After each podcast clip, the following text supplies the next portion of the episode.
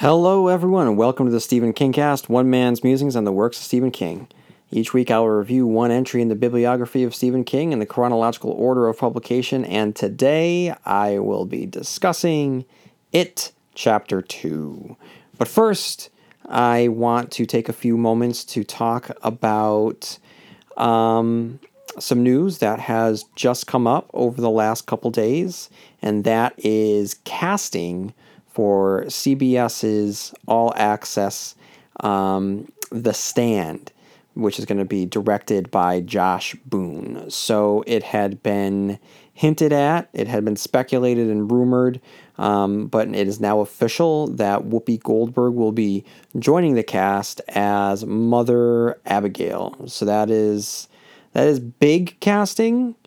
Um, personally, for me, uh, I, I don't know how I feel about that casting. Well, I should say, no, I don't like that casting. Um, nothing against Whoopi. I just, at this point in, in her career, I, I just, I think that Whoopi has just become Whoopi. It's going to be hard for me to not see her as the role that she has played for the last 20 years, which is, you know, herself. Um, it's a tough role for anybody to play um, or to be cast in. This is just not what I expected. Um, but that is that that's one of the big ones. Um, on the other side of things is of course from from Mother Abigail is Randall Flagg and this was a big question who is going to play the walking dude who is going to step into those cowboy boots uh, previously uh, worn by Jamey Sheridan in the 1994 ABC TV miniseries. Um, those boots were almost walked in by Matthew McConaughey uh, before he strolled across town to uh, play another incarnation of this character, um, Walter, the man in black from The Dark Tower. But we almost had him at his uh, most iconic, which was uh, Flagg. But no, we're not going to get Matthew McConaughey. We shouldn't have expected Matthew McConaughey because you don't go from starring in an A list, big budget movie, which is what it was supposed to be, to a uh, streaming TV miniseries. Which I'm sure will have a, a pretty big budget. Um, but no, we uh, have uh, Alexander Skarsgård, not Bill Skarsgård, but Alex Skarsgård, um, who most people might know from uh, the show True Blood. He recently won an Emmy for his work on Big Little Lies, and I'll say this I did not expect this casting, but I do not mind this casting. In fact, I can see this casting because what do you need to be Randall Flagg? What do you need in a in a character that is um, one of Stephen King's most famous villains. Um, you need someone that's going to be captivating and charming, someone that can lure you in and tempt you. But as soon as you're close, he smiles at you, he can chew your face off. All right. That is definitely something in Alexander Skarsgård's uh, wellhouse, wheelhouse. Um, that is I think the essential quality to Flagg. I think that he'll be able to play that unhinged mania um, and the danger that comes along with it. I think he'll play the part really, really well. The only thing that I just can't see, and I hate getting caught up in superficial stuff like this, is the hair. Um, I, I I really hope they don't they don't make his hair that dark brown black raven's hair. I really hope that they don't because um, I just think it would look strange on him. But other than that, that's some big casting, and uh, the rest of the cast is filling out, and um, you know it's definitely something to, to keep our eyes on. Um, I'm looking forward to seeing uh, a trailer once uh, once the filming starts underway. Up next, uh, we have some Doctor Sleep news. All right, I mean Doctor Sleep was going to be be here before we know it, um, and this past Sunday the second final trailer has dropped. Now, there's only been two trailers, and there does not seem to be a lot of fanfare.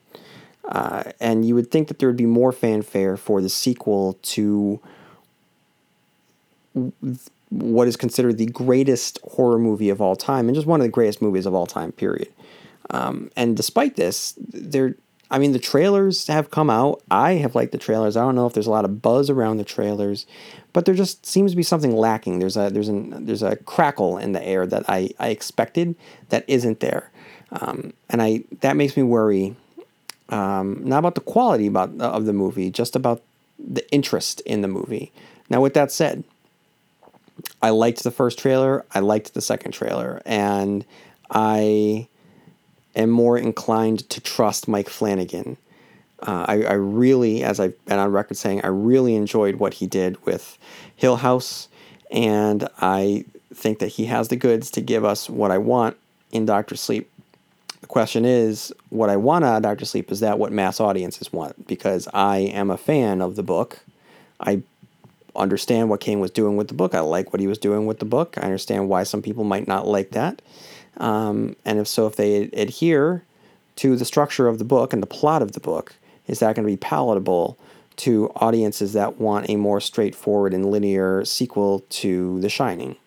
Well, the fact that Warner Brothers is allowing uh, uh, Mike Flanagan to play in this this world with the iconography of the the most famous horror movie of, of all time, yes, there's going to be a very clear visual link between these two movies. Um, that's been very heavily referenced in the trailer. There's more references and homage, not even references or homages, but um, there's been more meticulous detail to paint um, the picture of the original in a way that King didn't try to. Um, he really just took the concept of this is Danny Torrance. He was once a child. Now he's a man. What is his life like? Um, he understands that he he's not really just defined by this one terrible winter that he spent um, in Colorado. Uh, it definitely affected him, traumatized him, but not every aspect of his life needs to discuss it. Um, it can be with him without being overtly discussed.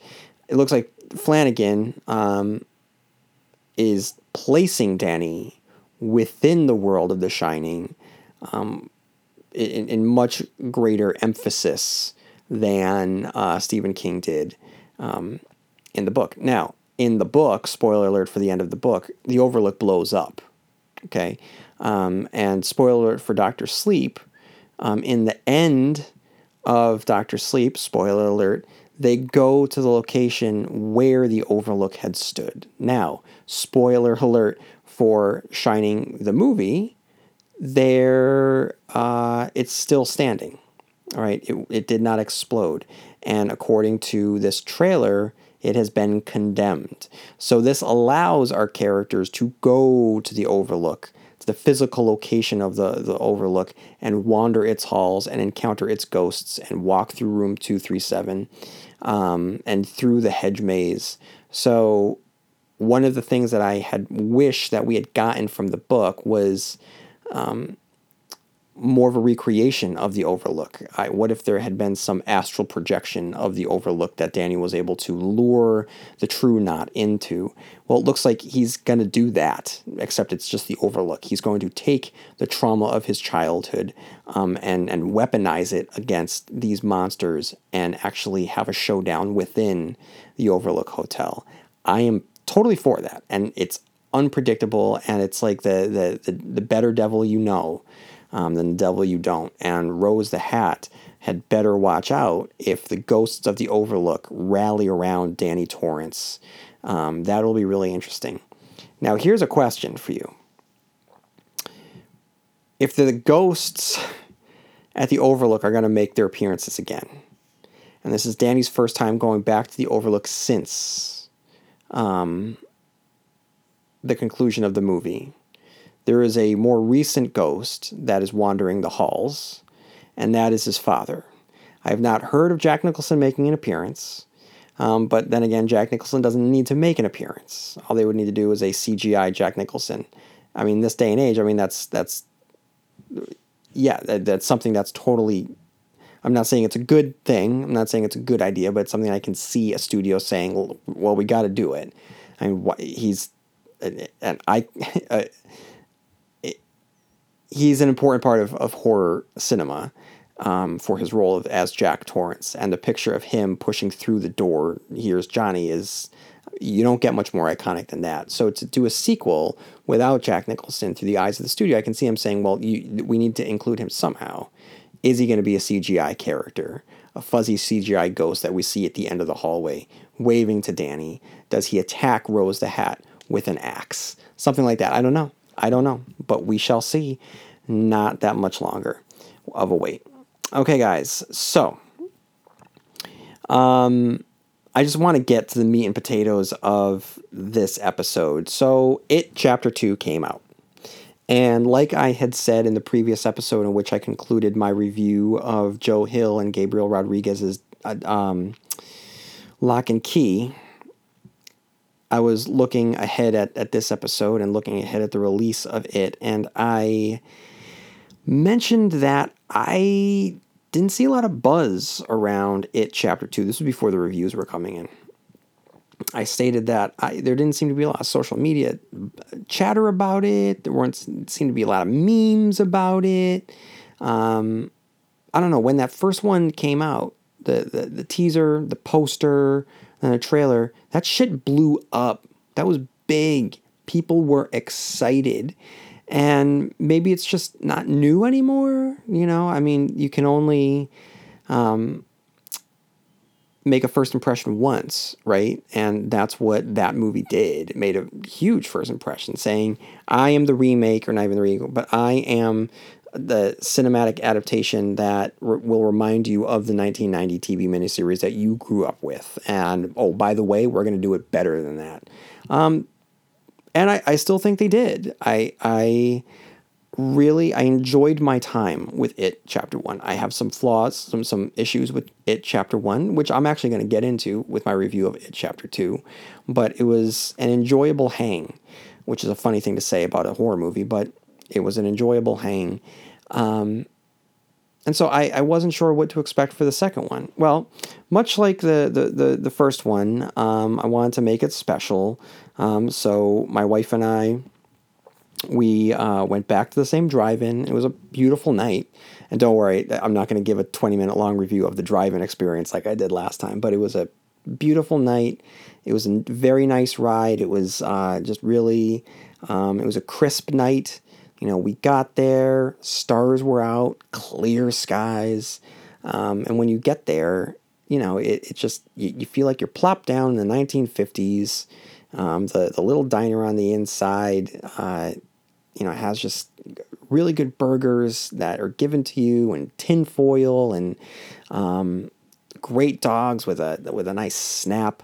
Um, so it's just great. And you sit in the car and getting settled in, and it's just nice. There was a beautiful moon. It wasn't rising behind the screen um, the the way it did the, when I saw it chapter one, but it was just a good experience. No matter what I'll say about the movie for the next however long I talk, it was a great experience and I wouldn't trade it in for the world. I loved it. I loved watching it. I laughed in the movie.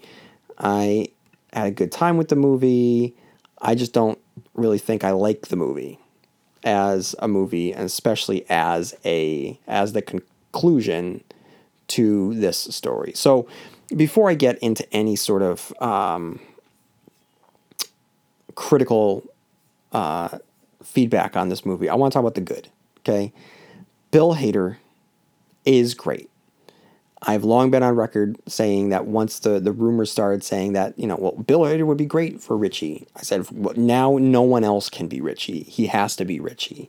So when they cast him as Richie, at least I knew that no matter what happened in this movie, he would be great in it. And yes, he was great. He was Bill Hader, but he was also Bill Hader being Finn Wolfhard as an adult. It was completely believable. Um, and he, every time he was on screen, he brought that, oh man, that um, Eddie Dean quality. And, you know, fans will know Eddie Dean um, from, from the Dark Tower series but just that that non-stop, that Cuthbert quality that Stephen King has a jokester template that he incorporates in his books, and um, Richie is that that jokester and um, Bill Hader just was able to nail this character, imbue this character, and I Richie is one of my favorite Stephen King characters. Um, I, I, I, I wish I do have some wishes. I wish that it was established that he was sort of like the right hand man of the group, that he was Bill's best friend of the group, that should something happen to Bill, he's clearly the one to step up and take charge. Um, that he is very much a, a, sort of like the, the spirit of, of the group in many ways. Um, that wasn't really there or explored. Um, clearly, they, they explored the, the Eddie um, Bill, I'm sorry, the Eddie Richie relationship, um, and, and not so much the Richie and, well, Richie, that's the thing about Richie. That was like, he had the relationship with Bill. He had the relationship with Eddie. He had the relationship with um, Bev. Like he was like really a centerpiece and the glue holding everybody together. Though Bill actually was the one out in the front, the leader. Um, what was I saying? But in the movie, you know, the focus was primarily on Eddie. And I understand there's only so much time that you have. And the chemistry between these two characters, both as children and as adults, and the, the, the, the, the children actors playing these characters, the adults they both sets of actors did such a good job handing the baton over to the next set. So the children actors handing the baton to the character of the character over to the adults. Um, it was it was flawless, and the adults in this case of those two characters did such an amazing job believably playing adult versions of those two characters. The, the, the same cannot be said of any of the other characters except for those two. They did such a great job being adult versions of those children. Um, and Eddie, I can't remember the actor's name. Eddie also was great. Eddie was fantastic. Again, the the portrayal that we're getting of Eddie is different, um, and it's it's one that I understand and I enjoyed. Um, I do prefer the Eddie from the book. Um, the, the, the, the more innocent Eddie, the sweeter Eddie. Um, this one is much more foul mouthed. It's much more like the, the, the, the neuroses is um, t- uh, tuned so tightly. He's like almost aggressive about it um, and uh, combative about it. And it makes for in, like a fun watch. And the way that he sparks with the other characters, especially Richie, the way they go back and forth is great. It's fantastic. Um, and their relationship like romantic relationship that was like subtext or hinted at in the book is really just pulled out um, and brought to the forefront of this book uh, of, of this story now in my review of the book my three part review i believe that i had predicted that in the movie eddie would be gay that was my prediction i didn't predict that richie would be gay um, but i still think that it falls in line with the um, the closeness that they had as characters. So though it is a deviation from the book, it's also um, honoring the book in a way as well. So um, the the Richie character and the Eddie character were were great, great in the book um, in this movie. Skarsgård. It's kind of too bad actually to talk about him in the good section because I could also talk about him in the bad section, but not about him. But what about Muschietti does with him, which is almost nothing. You know, he was so fun to watch in the first movie and was able to do so much and was asked to do so much. We, we don't see too many scenes with him. And for a movie that revolves around the fact that these characters are coming to face this clown, we never get to see how the clown interacts with the adults really that much. We just don't see it. Um, you know, we see him taking forms, but I rather would have um, Bill Skarsgård be Bill Skarsgård because, as we know, over the last few years, he went from who was Bill Skarsgård to um, cementing himself as the most iconic portrayal of this character and probably the most um, iconic horror character of a generation. I mean, it's not it, it's not an easy task to step into these shoes and not when Tim Curry had done it before. Tim Curry, who had scared an entire generation. But he, it's sorry to say, but he does blow Tim Curry out of the water. He's doing so much with his body, with his eyes, with his drool, with different variations of a smile, with a twitch, with a jangle, with a contortion. Like, it's such a physical, physical presence. Um, it's amazing what he's doing.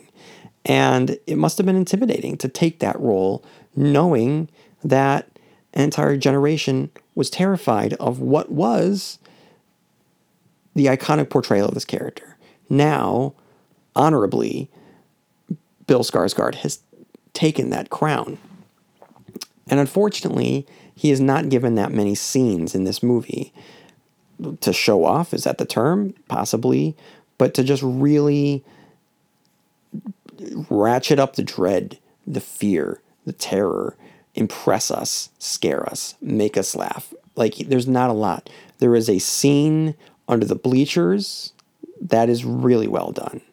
Um, the way that he's just hiding in the shadows and he's luring the girl in with the story and um, it's going great until the CGI at the end of the scene. But everything about that just allowed Bill Skarsgård to be Bill Skarsgård. Um, we, we don't get enough of that, I feel.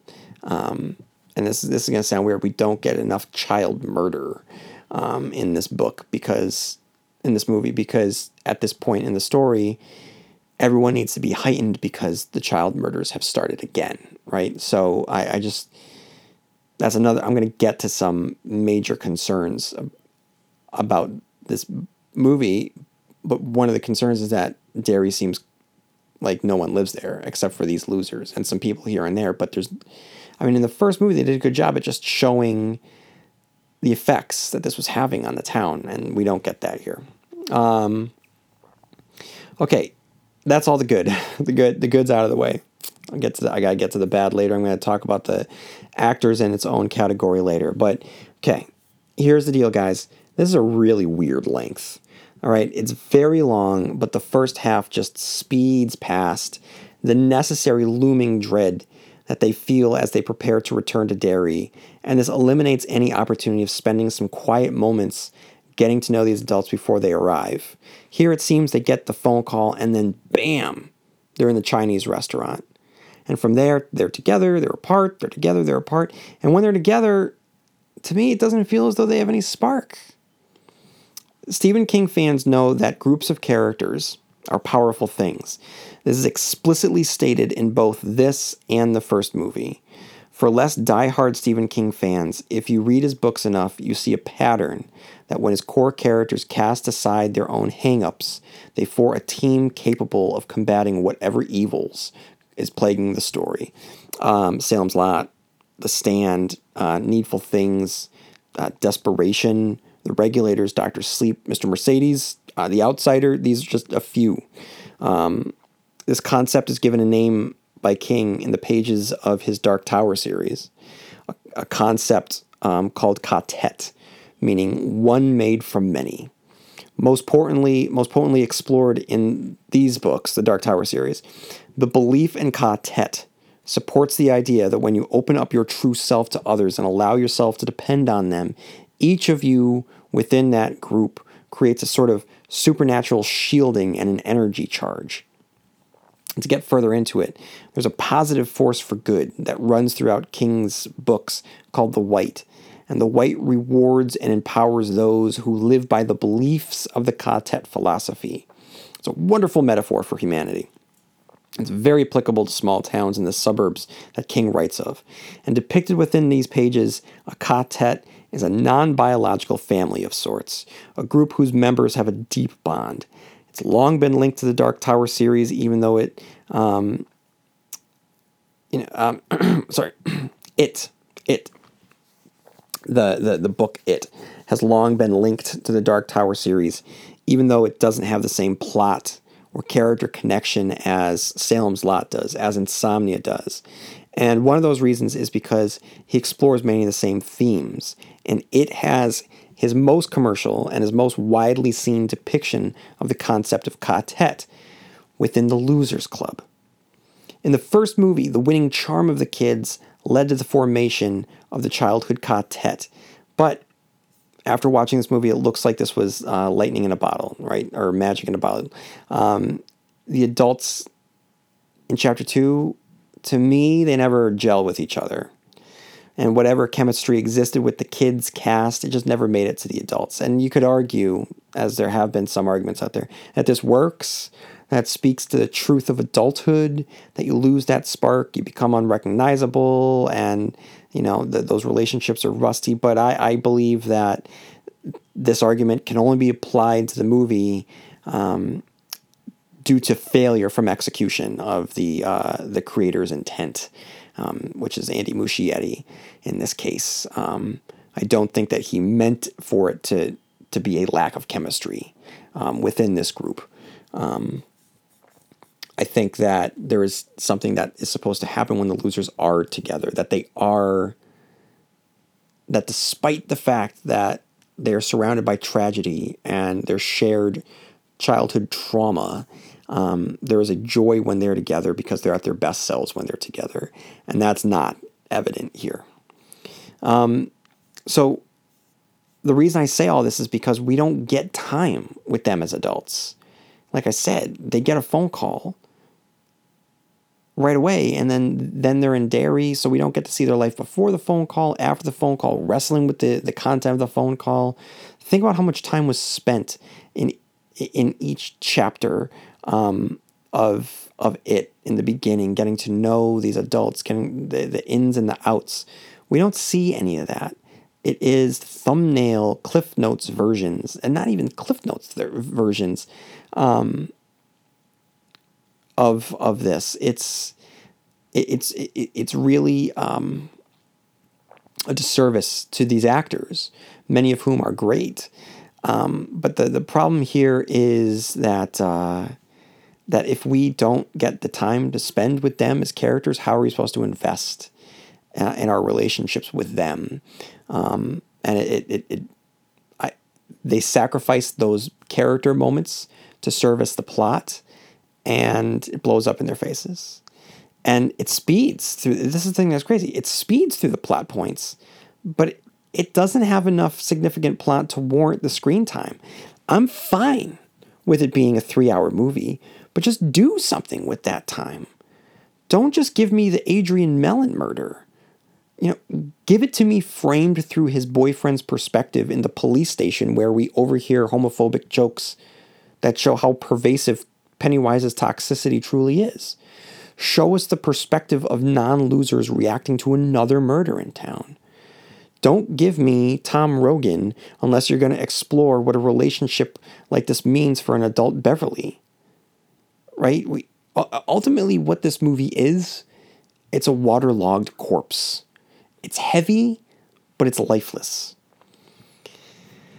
And as I was going, I was talking about Ka-Tet. I mean, to this movie's detriment, these characters never form their Ka-Tet. They share screen time together, they drink beers, they trade barbs with one another, but they never fully gel into a comfortable and familiar group of, for, of formed family. A part of this might spring from the fact that we aren't given time to truly get to know them before they're all together, so they're not fully formed as characters. And how are we supposed to believe that they function as a believable group?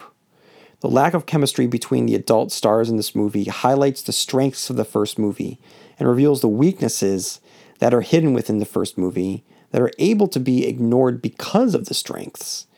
What works about the first movie is that the kids are so damn charming, you're fine with it just being a hangout movie. Much in the way that you don't really care about the plot elements of Stranger Things. You're just fine with hanging out with the kids. The same type of magic worked in the first movie, and it's absent here. And without it, what didn't work in the first movie is fully on display in the second movie without any of the charm to save it. Also, there's a lack of theme. Guys, what this movie about? I'd argue that's not about anything other than making a sequel to a successful movie and checking off some plot boxes that are found within Stephen King's original story structure. I think that some concerns that I had in the original movie came to fruition within this movie.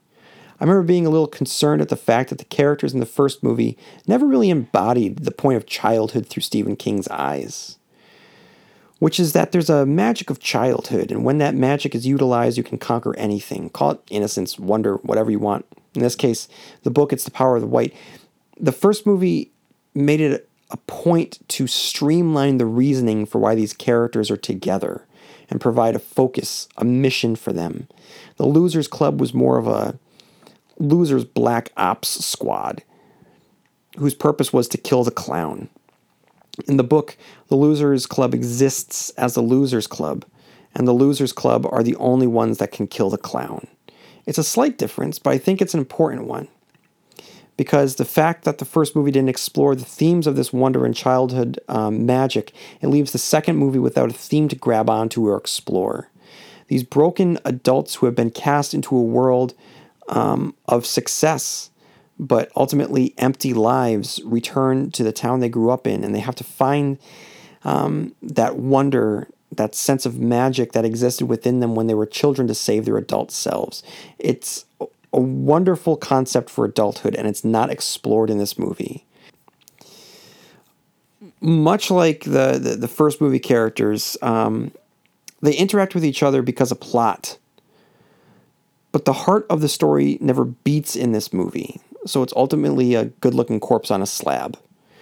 I know that there are moments in this movie where the characters do discuss having belief and believing that you can kill a monster, but that's in service of the characters killing a monster, not because it's exploring a, a theme. It's a slight difference, but for me, it's a, a difference that makes this movie meaningless. And any similarities that we see to the book it's natural because it's adapting the book, but it doesn't mean that we have to attribute any sort of um, compliment towards Muschietti and company or, or, or argue that they're actually exploring anything. They're not. They're just looking at the book and, and, and, and saying that here's what happened in the book, now here's what happened here, but just kind of taking it over here and putting it over here without really exploring what that means. Uh, here's another example Derry I admire the fact that they wanted to include the Adrian Mellon component of the story. It's a shocking and revolting and a sadly true to life component of the novel. However, in the book, it's, it's representative of the fact that Derry is sour. The first movie managed to get this right, but it's not explored in this movie. Right? Um, in this movie, it's not about the hate crime, it's about the Pennywise kill. You know, on the surface, it's a beat for beat recreation of the book, right down to the armpit bite and the massive amounts of balloons. But like everything else, it's missing the point. All right? It's not about, it's not supposed to just be about the kill. This scene, the reason it has resonance is because it reveals something about this town. And that's, I don't know, the town doesn't really exist in this movie. In the first movie, you see the effect of Pennywise on the characters, the toxicity of this of this creature from the subliminal um, television shows that are playing throughout town. It's a really great way of just showing, you know, the the influence that it has. You don't even realize that's influencing. When I didn't even realize um, that Henry Bowers' dad at first was watching a show that had Pennywise on it. And that was a good way of showing the subliminal quality of what Pennywise does to the townspeople. That just living in this town, this garden is just so poisoned, it's going to grow poison fruit. We don't get that. We don't we don't get that. And we don't see all encompassing aspects of that. We see a horrible, shocking display of violence that is not centered in any sort of theme or context that just leads to the return of Pennywise. Um, that sucks, you know? And it's funny, on, on the way up to the, the drive-in, I, I was thinking about The Stand, um, which is even extra funny because this week there's all this talk about The Stand. But I was specifically with The Stand, I, I was I was thinking about um, how challenging it must be for um, a filmmaker of, of, of that story knowing what the ending is. All right, and I'll talk about endings. About don't worry, I'll talk about endings.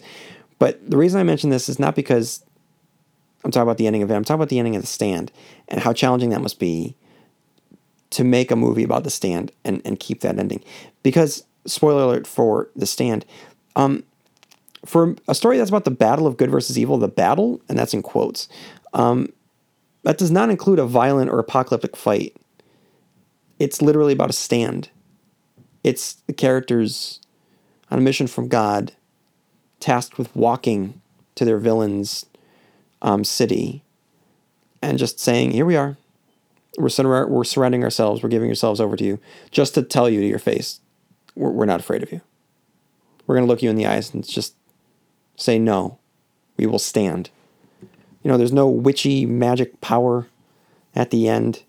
Um, you just have to stand up to it. You have to just stand. I mean, the name of the book isn't the fight, it's the stand. I mean, and and and the reason that I say this, it's not because it chapter two keeps making these jokes about the ending. It's it's just, and let me be clear.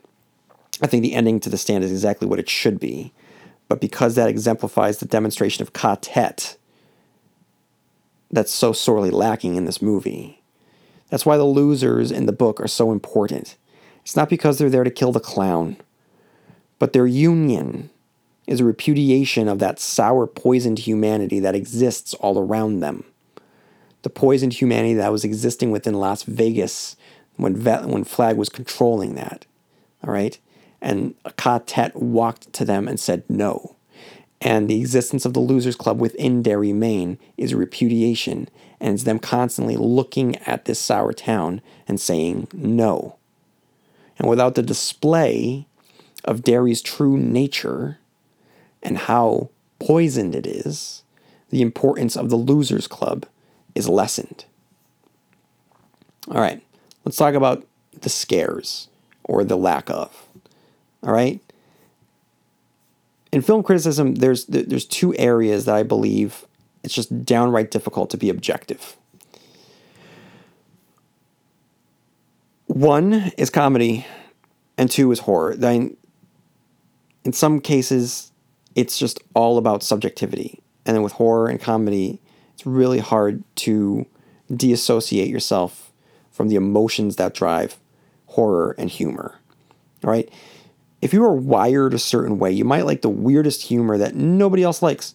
For instance, about five years back, we got that, that Too Many Cooks uh, video. All right?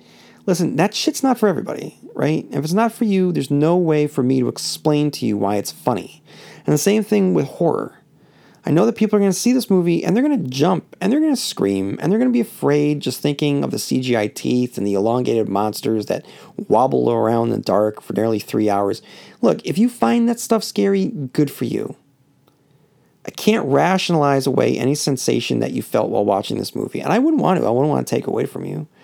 All I want to do is explain why I found it to be unfrightening for me, and more importantly, why that's probably its biggest failure. Speaking of too many cooks, by the way, that video was more terrifying, dread filled, and nightmare inducing than anything within this movie. Again, when it comes to horror, subjectivity reigns supreme. I mean, good lord, there's a generation that is currently growing up that doesn't find The Exorcist to be scary. Anyway, so when I was watching this movie, I thought to myself, what was the point of making this? I can tell you what the point was of King's novel. He wrote a thesis of horror, a summation of all the things that inspired him within the genre that anointed him its master, and deftly wove it into the cycle of growing up and growing old. It was a celebration and an examination of the movies and books that made him who he was, the garden whose fruits nourished him until he could build his own garden. Teenage Werewolf, The Mummy, Creature from the Black Lagoon, Lovecraftian horror, outer space threats, small town horror, all of it.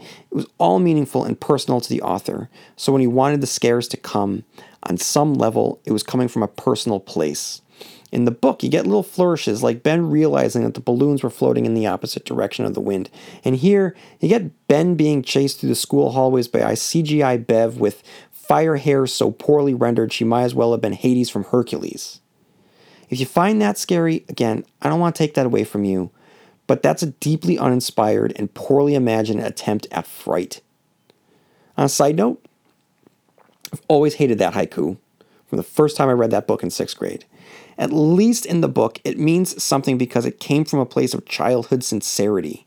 So its earnestness is a reflection of the purity of childhood, and that is why it's so cherished by its characters.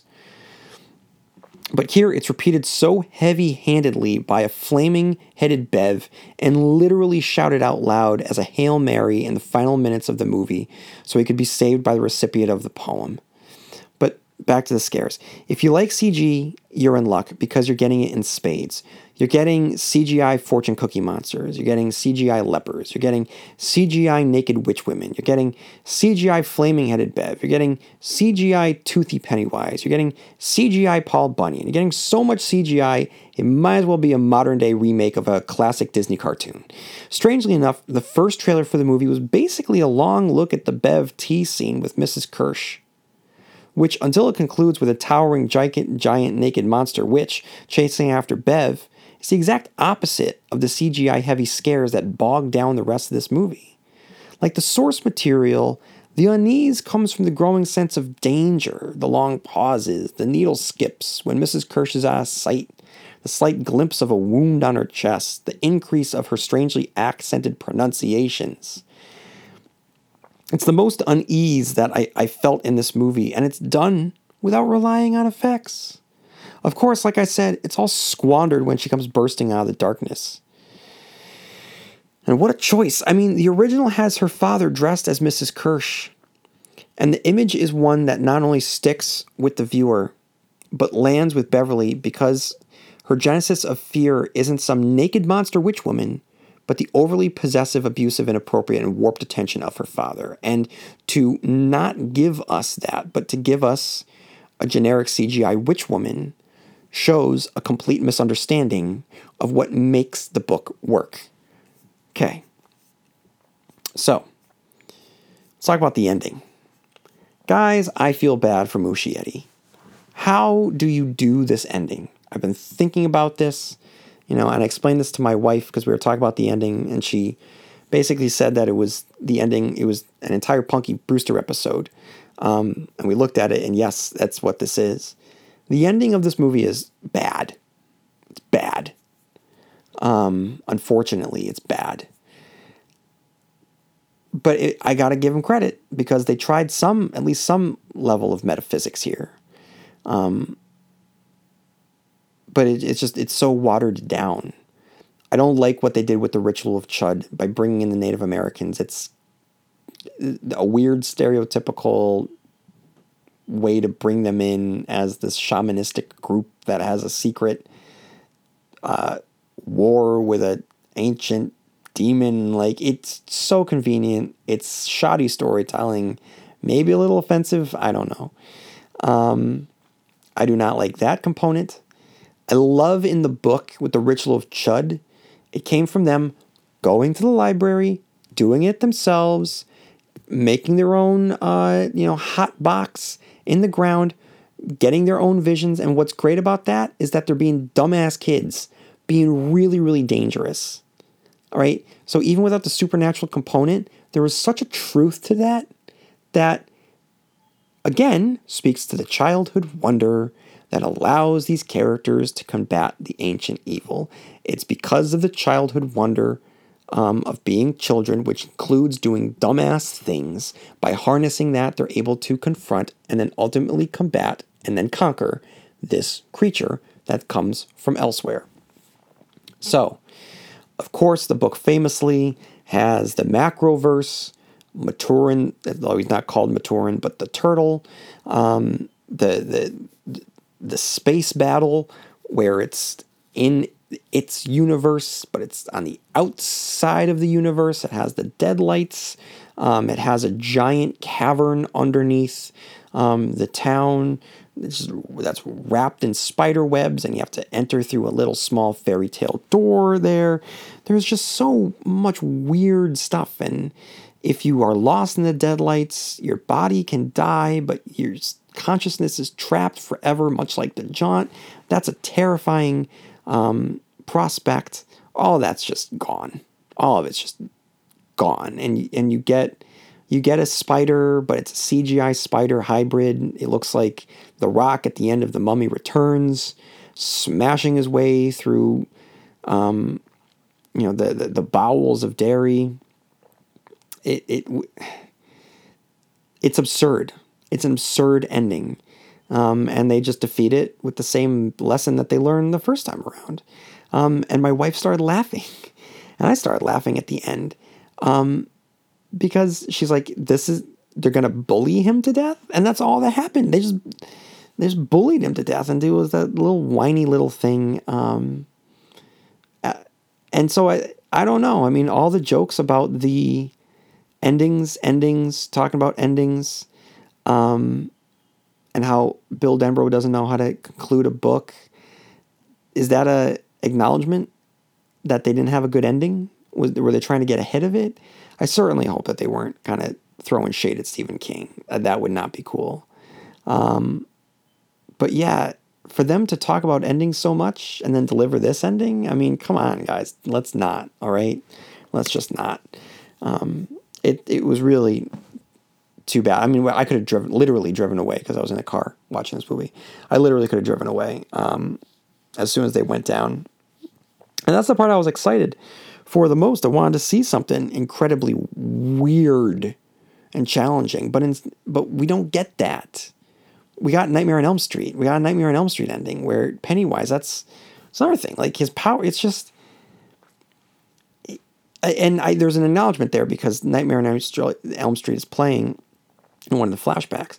But uh, yeah, I mean, and that's nothing against Freddy Krueger or Wes Craven or Robert Englund or, or, Nightmare on Elm Street. I love the Nightmare on Elm Street movies, but the the set pieces at the end with um, the bathroom stall and Ben being buried and all, all this weird shit. Like it, it did not feel like a Stephen King movie based on one of his books. It felt like a Freddy Krueger ripoff.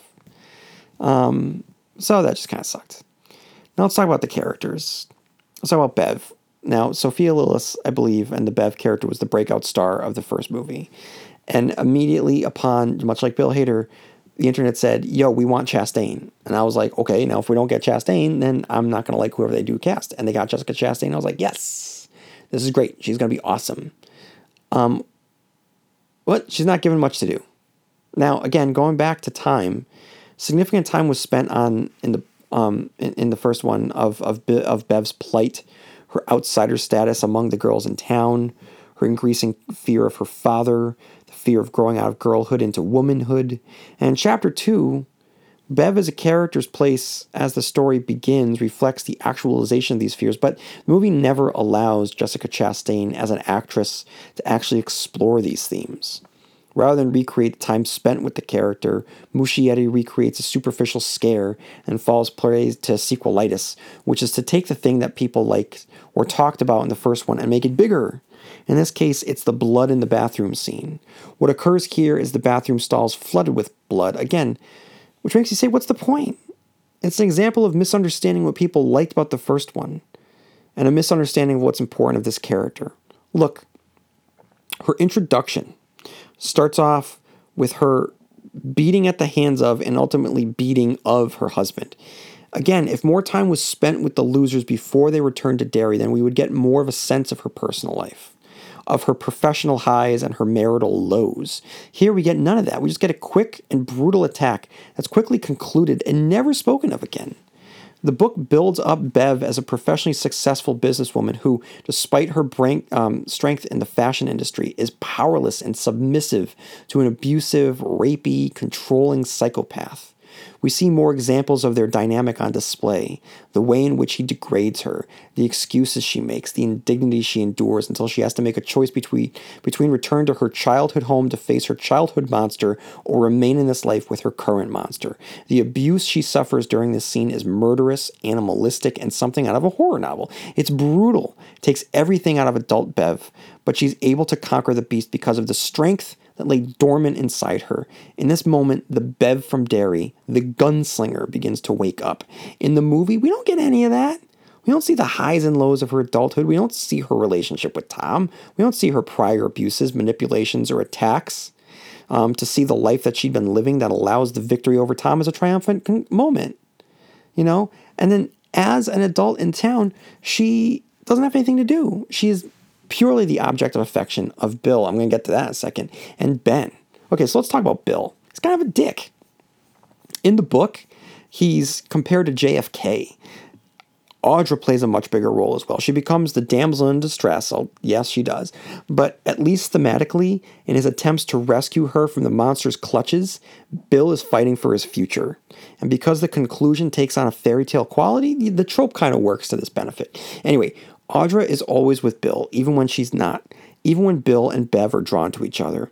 Both the book and the 1990 miniseries concludes with Bill's final bike ride through Derry to use the last of the magic within him to awaken his wife. It's horrendously rendered in the miniseries, but in the book, it's sweeping, gorgeous, thrilling, exhilarating, and lovely. Here, Audra is introduced, presented as slightly naggy, insulted by Bill, and then completely excised from the movie. And in her absence, Bill becomes a much less sympathetic character than his novel counterpart due to the fact that he even forgets that he has a wife and just kind of goes after Bev. It's gross. I didn't like it. I didn't like it. I was excited about McAvoy. I like him as an actor. I wanted him to do well. I thought that he would. He didn't. And even in the in the movie, he doesn't really function as the group's leader. Like, ah, Ben, Bill, we need you. But do you? Really? Is he really gelling? Is he really bringing you all together? Is he really out there leading? No. He does a good stutter, though. But no, you know what he's doing? He's shaking down neighborhood kids. That's another thing. Look, so when we first meet that kid in the Chinese movie theater and it's the Richie gag, that's funny. but I don't know if the movie knows that every time we see him from that point forward, it's unintentionally funny. Because I think that what's played as sincere, intense fear and protection, you know, Bill's like shaking this kid because it's reminding him of Georgie. You know, you need to leave town. It just looks like this kid. I want to see a movie through this kid's eyes of how every adult in the town just goes up to him and, and just shakes him. You know, like that that woman in Airplane when there's just a line of people like walking up to her and smacking her and shaking her. That's what happens to this poor kid. It's awful. Now, let's talk about Mike.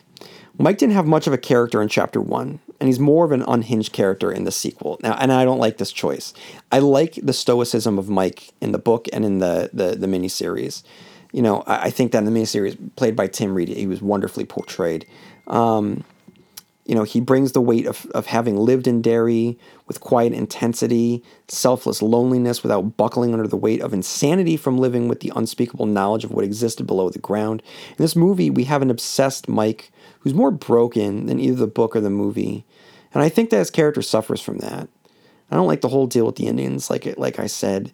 Um, you know, I I think that that that it shows the strength and the bravery of Mike for staying there. And of all the losers, he's the one that I think was in most danger simply because of his skin color, living in this town um, for all of his all of his life, and um, you know, in the book and even in the movie, we see his sacrifice. That while the others go off and have successful lives and, and wealth, he is denied that. Um, he is robbed of that that his his his sacrifice has not yielded him financial reward the way that it the the that you know anti-Ka is rewarding the the other um, losers for leaving and tempting them to stay in this world so that they don't come back. Um, that that doesn't. I think that that's lacking here. Also, the library was a place of good in the book, but in the first movie, it was scary. So why is Mike the librarian? Why is he living here? You know, I mean, the, the movie is recreating scenes on the surface because that's how it was in the book, but like it just doesn't mean anything. It's pointless. Okay. Let's talk about Eddie. Like I mentioned, Eddie. Eddie was great. I really enjoyed Eddie. I didn't like his scene with the mother um, in this with the leper. Again, it felt like a Nightmare on Elm Street thing. Um, his scenes were very funny, great portrayal. At times, maybe a little too jokey. He gets stabbed through the face and it's played for laughs. I think that the, there was a misunderstanding of the humor in this movie. Eddie was great. Let's talk about Ben. He had three identifiable traits as a child. He liked new kids on the block, he had a crush on Bev, and he was fat. As an adult, since he's not fat, doesn't listen to new kids, his only trait is that he keeps looking at Bev. he's so bland in this movie. He, he provides nothing. Um, that's all I get. Like, and then there was um, Henry Bowers. He comes back, but it's he doesn't. He's he, he doesn't impact the story. In the book, the whole point is that he does negatively impact. He does have an effect. He puts Mike in the hospital. Mike almost dies by the hands of Henry and in the hospital when again the influence of Derry takes its control and he's almost killed. And it shows that they are down two members and Eddie is hurt again. Um, and they have to go into the sewers at a major disadvantage. So there's all this tension of as adults, if they don't have the power of seven and they're down to the power of five, are they do we even have stand stand a chance? Like that's not there. That's not there. So that sucks. Okay. Conclusion. There are times when a movie looks like what it could have been, and there's times when it looks like the realization of King's novel. But in the end, I think that's like this. And I apologize I apologize if I've used this metaphor before. I realize that anytime it looked like it's addressing the themes of the book, the innate humanity of Derry, the magic of childhood, etc. Sorry, the innate inhumanity. Did I say humanity? The innate inhumanity of Derry, the magic of childhood, childhood trauma in, impacting our adult selves. It's not actively trying to explore the themes. It only resembles what we know because it's adapting the book. So of course those points are going to flash across the scene, the screen, but only flash, never glow with steady light. Look, I can draw a cheeseburger, and you can look at the picture and tell it's a cheeseburger. It might even look exactly like a cheeseburger, but you can't eat the picture. It's not going to nourish you. That's how I felt about this movie. It was all surface level recreation and nothing else. So, guys, that's that. Um, next to me right now is Stephen King's newest book, The Institute. So, the next week's episode, I'm going to be reviewing Stephen King's The Institute, and I will have emails, um, your emails about your review and your thoughts about it, Chapter 2. So, if you have thoughts, any disagreements with me, or anything that you agree with me about this this particular movie, write in at stephenkingcast at yahoo.com. Okay, guys, it's getting late. I got to bounce. Um, but may you have long days and pleasant nights, and I'll see you here next week where M O O N spells Stephen King Cast.